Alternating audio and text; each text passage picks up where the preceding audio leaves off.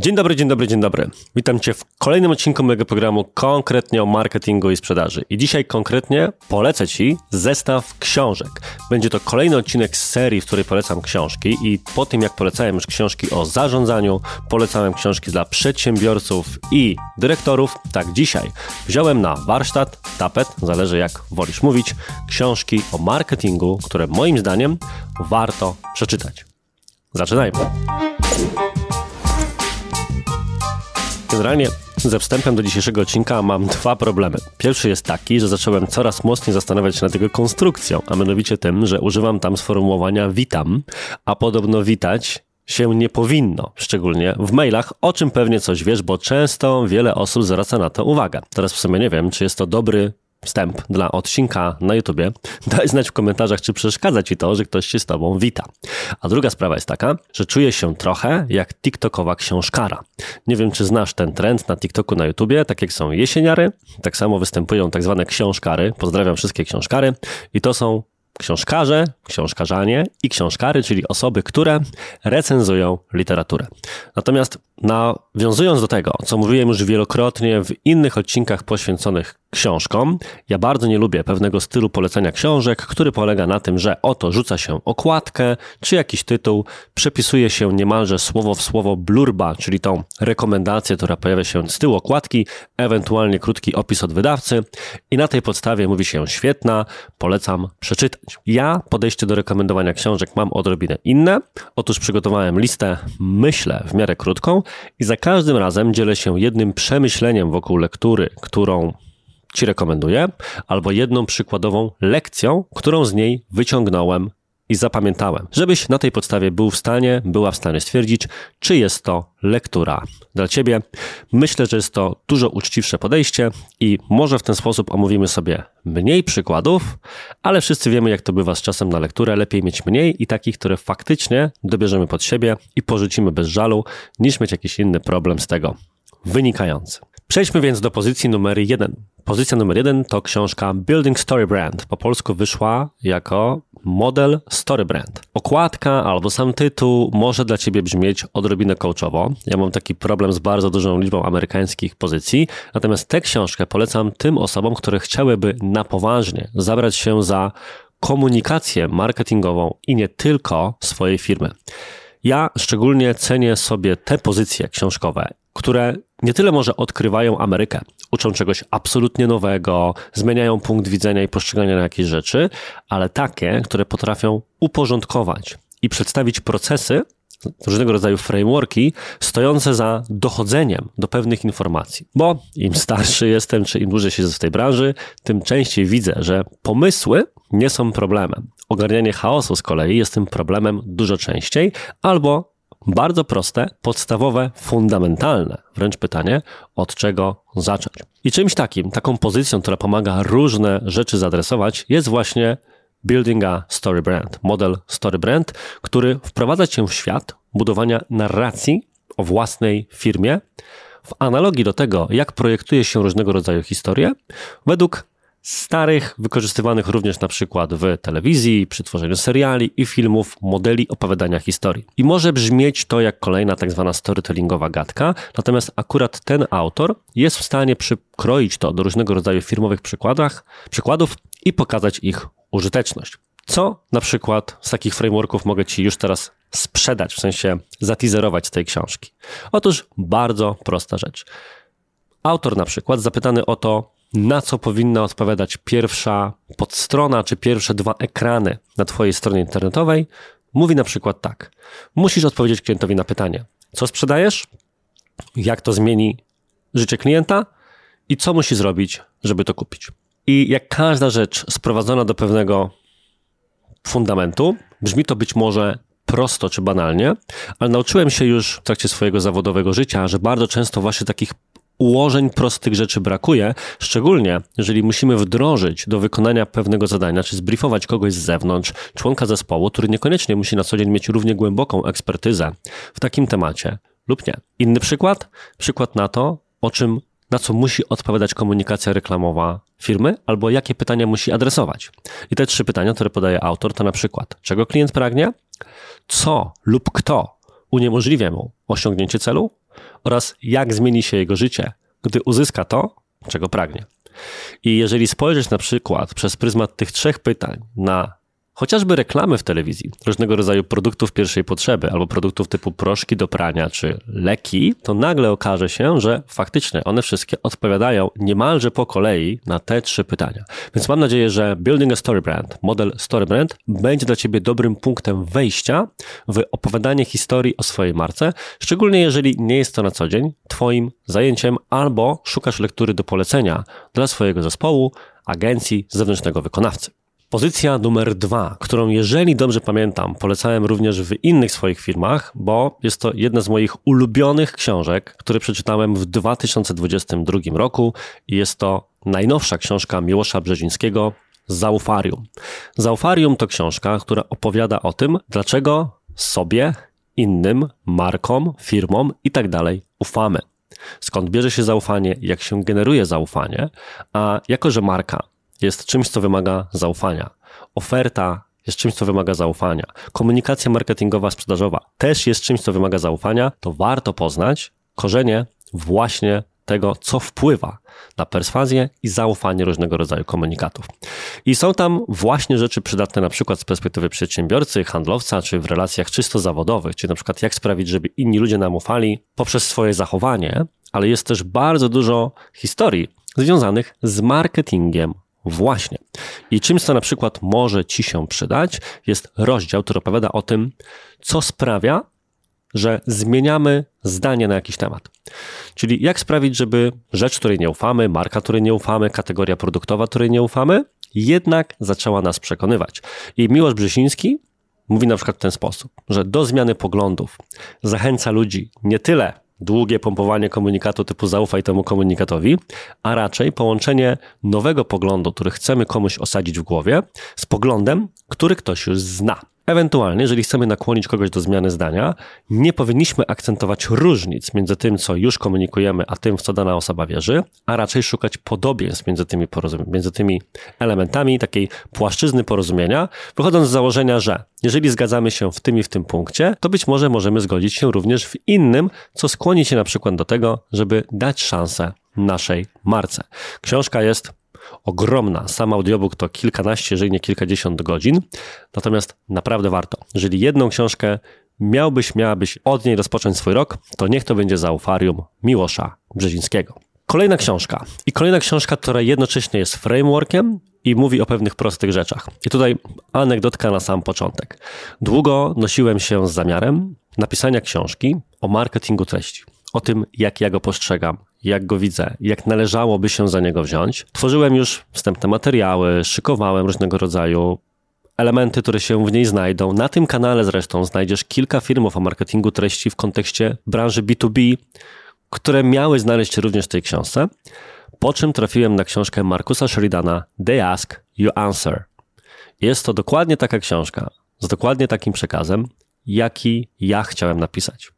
I potem stwierdziłem, że chyba już bez sensu, żebym ją pisał, skoro po prostu mogę polecać książkę istniejącego autora. Główny, jak to ładnie mówią anglosasi, premise, obietnica tej książki, czyli taki punkt, główna teza, jest zawarta w samym tytule. Czyli, że marketing powinien polegać na tym, że ludzie zadają ci pytania w kontekście twojej oferty, marki, produktu i tym podobne, a ty na nie odpowiadasz.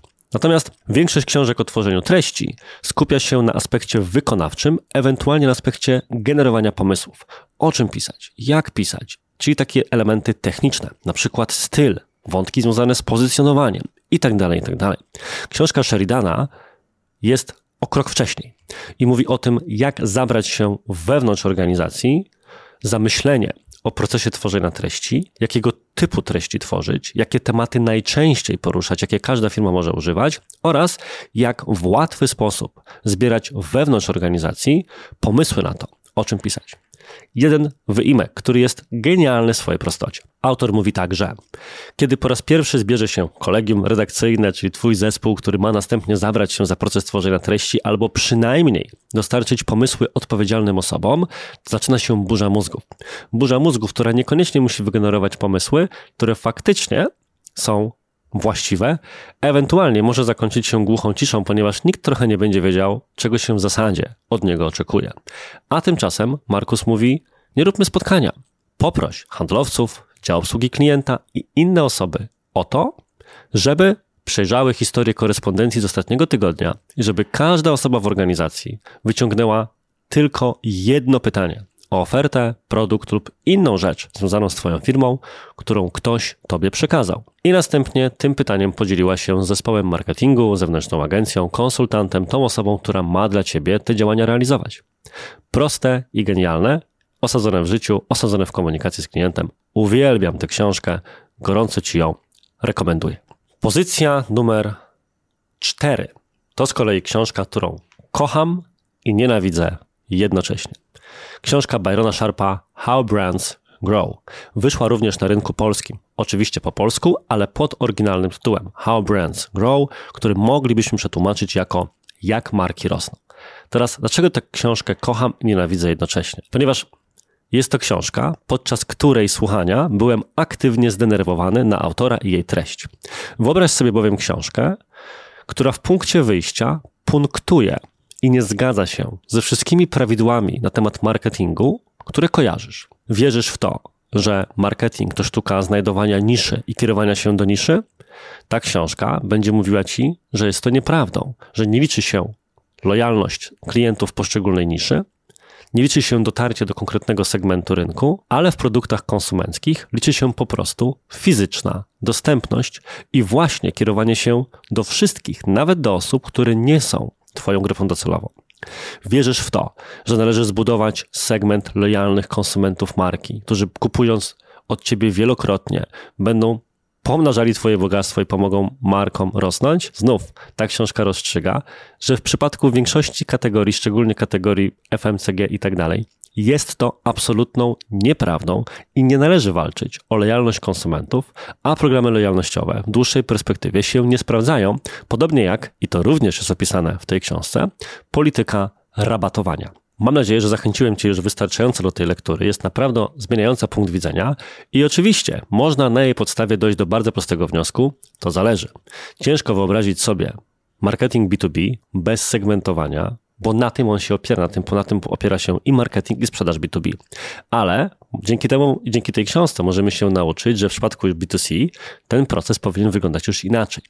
Podobnie, na przykład na rynku edukacyjnym, kursów online, które również tworzę, ciężko wyobrazić sobie brak lojalizacji, upsellingu, cross-sellingu, oferowania tej samej grupie kolejnych produktów. Natomiast na innych sektorach, segmentach rynku jest to już jak najbardziej realne, więc może faktycznie nie powinniśmy tego, co się mówi o lojalności w jednym segmencie, przekładać na drugi. Więc jeżeli zakończysz tę lekturę z takimi właśnie przemyśleniami i tym szerszym spojrzeniem i podejściem typu w różnych niszach. Może to wyglądać inaczej, więc nie będę przekładał praktyk B2B na B2C i B2C na B2B jeden do jednego bezrefleksyjnie. To jeżeli z taką myślą zakończysz tę lekturę, albo do niej dojdziesz, do takiej myśli po tej lekturze, to na pewno będzie warto.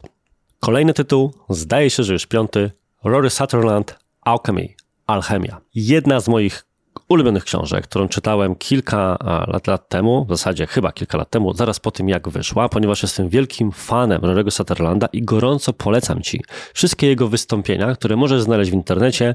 Jedno z najsłynniejszych to jest wystąpienie na TEDxie. Było to jedno z wystąpień, po których zakochałem się absolutnie w marketingu i gorąco Ci polecam, żeby je odnaleźć. Rory jest fantastycznym Brytyjczykiem, pracuje w agencji Ogilvy, albo jestem już nawet teraz partnerem, ale przede wszystkim jest ekspertem od psychologicznej strony marketingu. I Alchemia jest książką, której punktem wyjścia ponownie jest stwierdzenie, że marketing, wbrew temu, co niektórzy wierzą, bądź komunikacja, perswazja i tak dalej, nie jest do końca sztuką kwantyfikowalną, która powinna poddawać się żelaznej logice. I na przykład Rory mówi coś takiego, że w marketingu przeciwieństwem dobrego pomysłu nie będzie zły pomysł.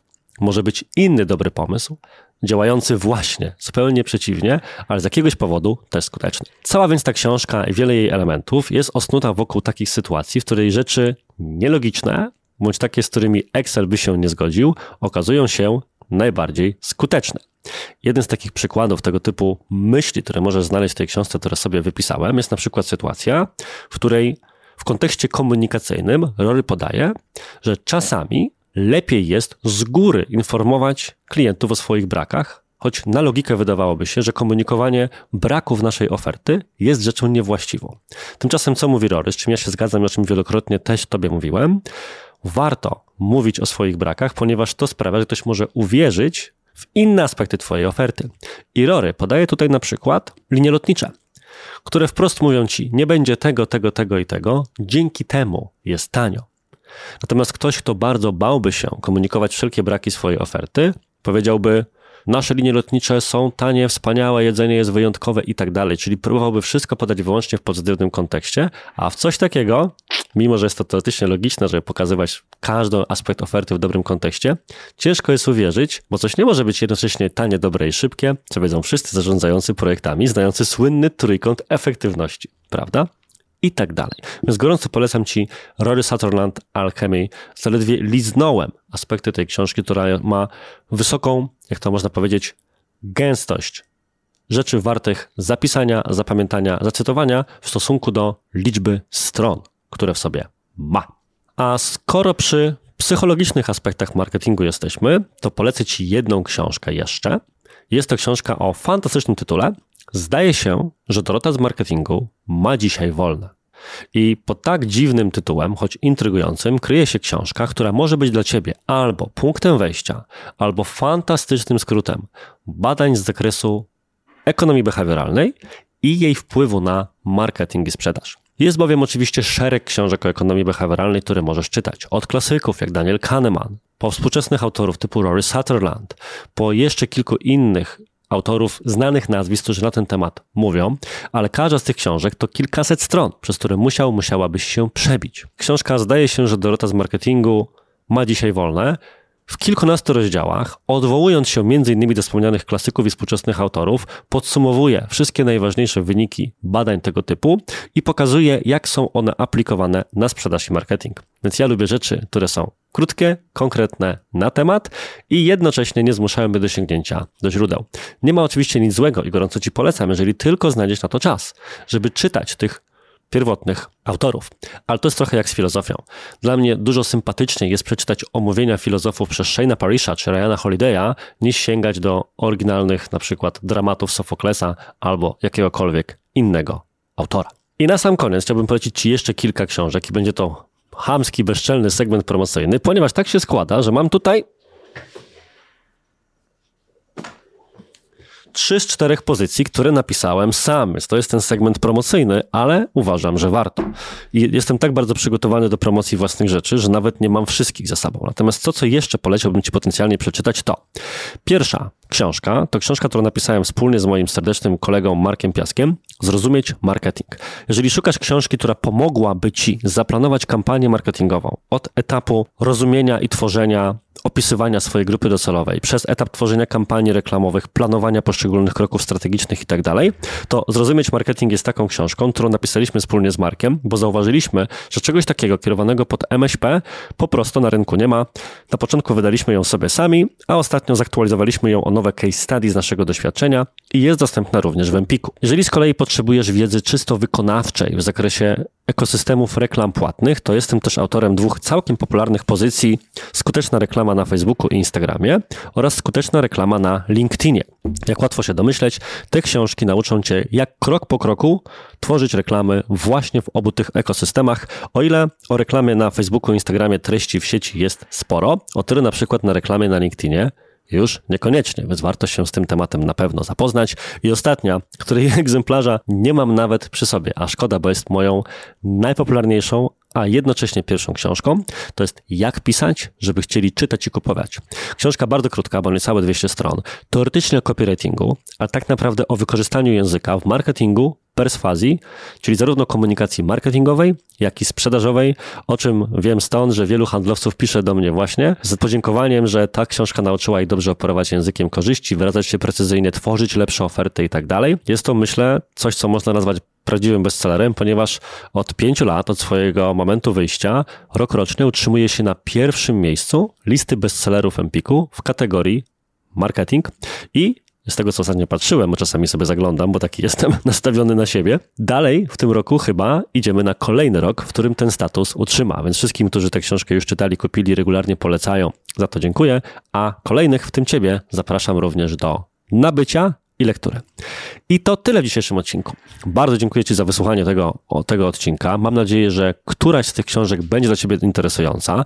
Jeżeli którąś przeczytasz pod wpływem tego odcinka i masz swoje wrażenia po lekturze, daj znać, napisz w komentarzu. Jeżeli jest inna książka, którą sugerujesz, że ja powinienem przeczytać, albo inni widzowie, to również podziel się w nią w komentarzu. Niech to będzie przestrzeń, dzięki której właśnie będziemy wymieniali się wiedzą. Na sam koniec zachęcam Cię natomiast do subskrybowania kanału, jeżeli jeszcze tego nie robisz, i do zapisania się na mój newsletter, żeby na bieżąco dostawać powiadomienia o nowych odcinkach, bo tą drogą właśnie regularnie, co tydzień, takowe przypomnienia wysyłam.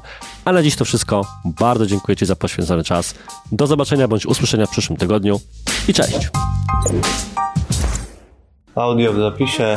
Teraz powinienem jak w profesjonalnym studiu spytać się, która kamera jest moja. Która kamera mnie bierze. Tak się mówi, że bierze? Bierze to już jak ktoś jest starym wyjadaczem. tak? Kiedyś się mówiło, że coś mnie bierze. Nie, że choroba mnie bierze. To w weselu Wyspiańskiego bodajże. Coś mnie bierze, znaczy, że mnie interesuje. No, no to właśnie, która kamera mnie Ta kamera mnie zdecydowanie interesuje. To będzie moja kamera. Cześć kamero.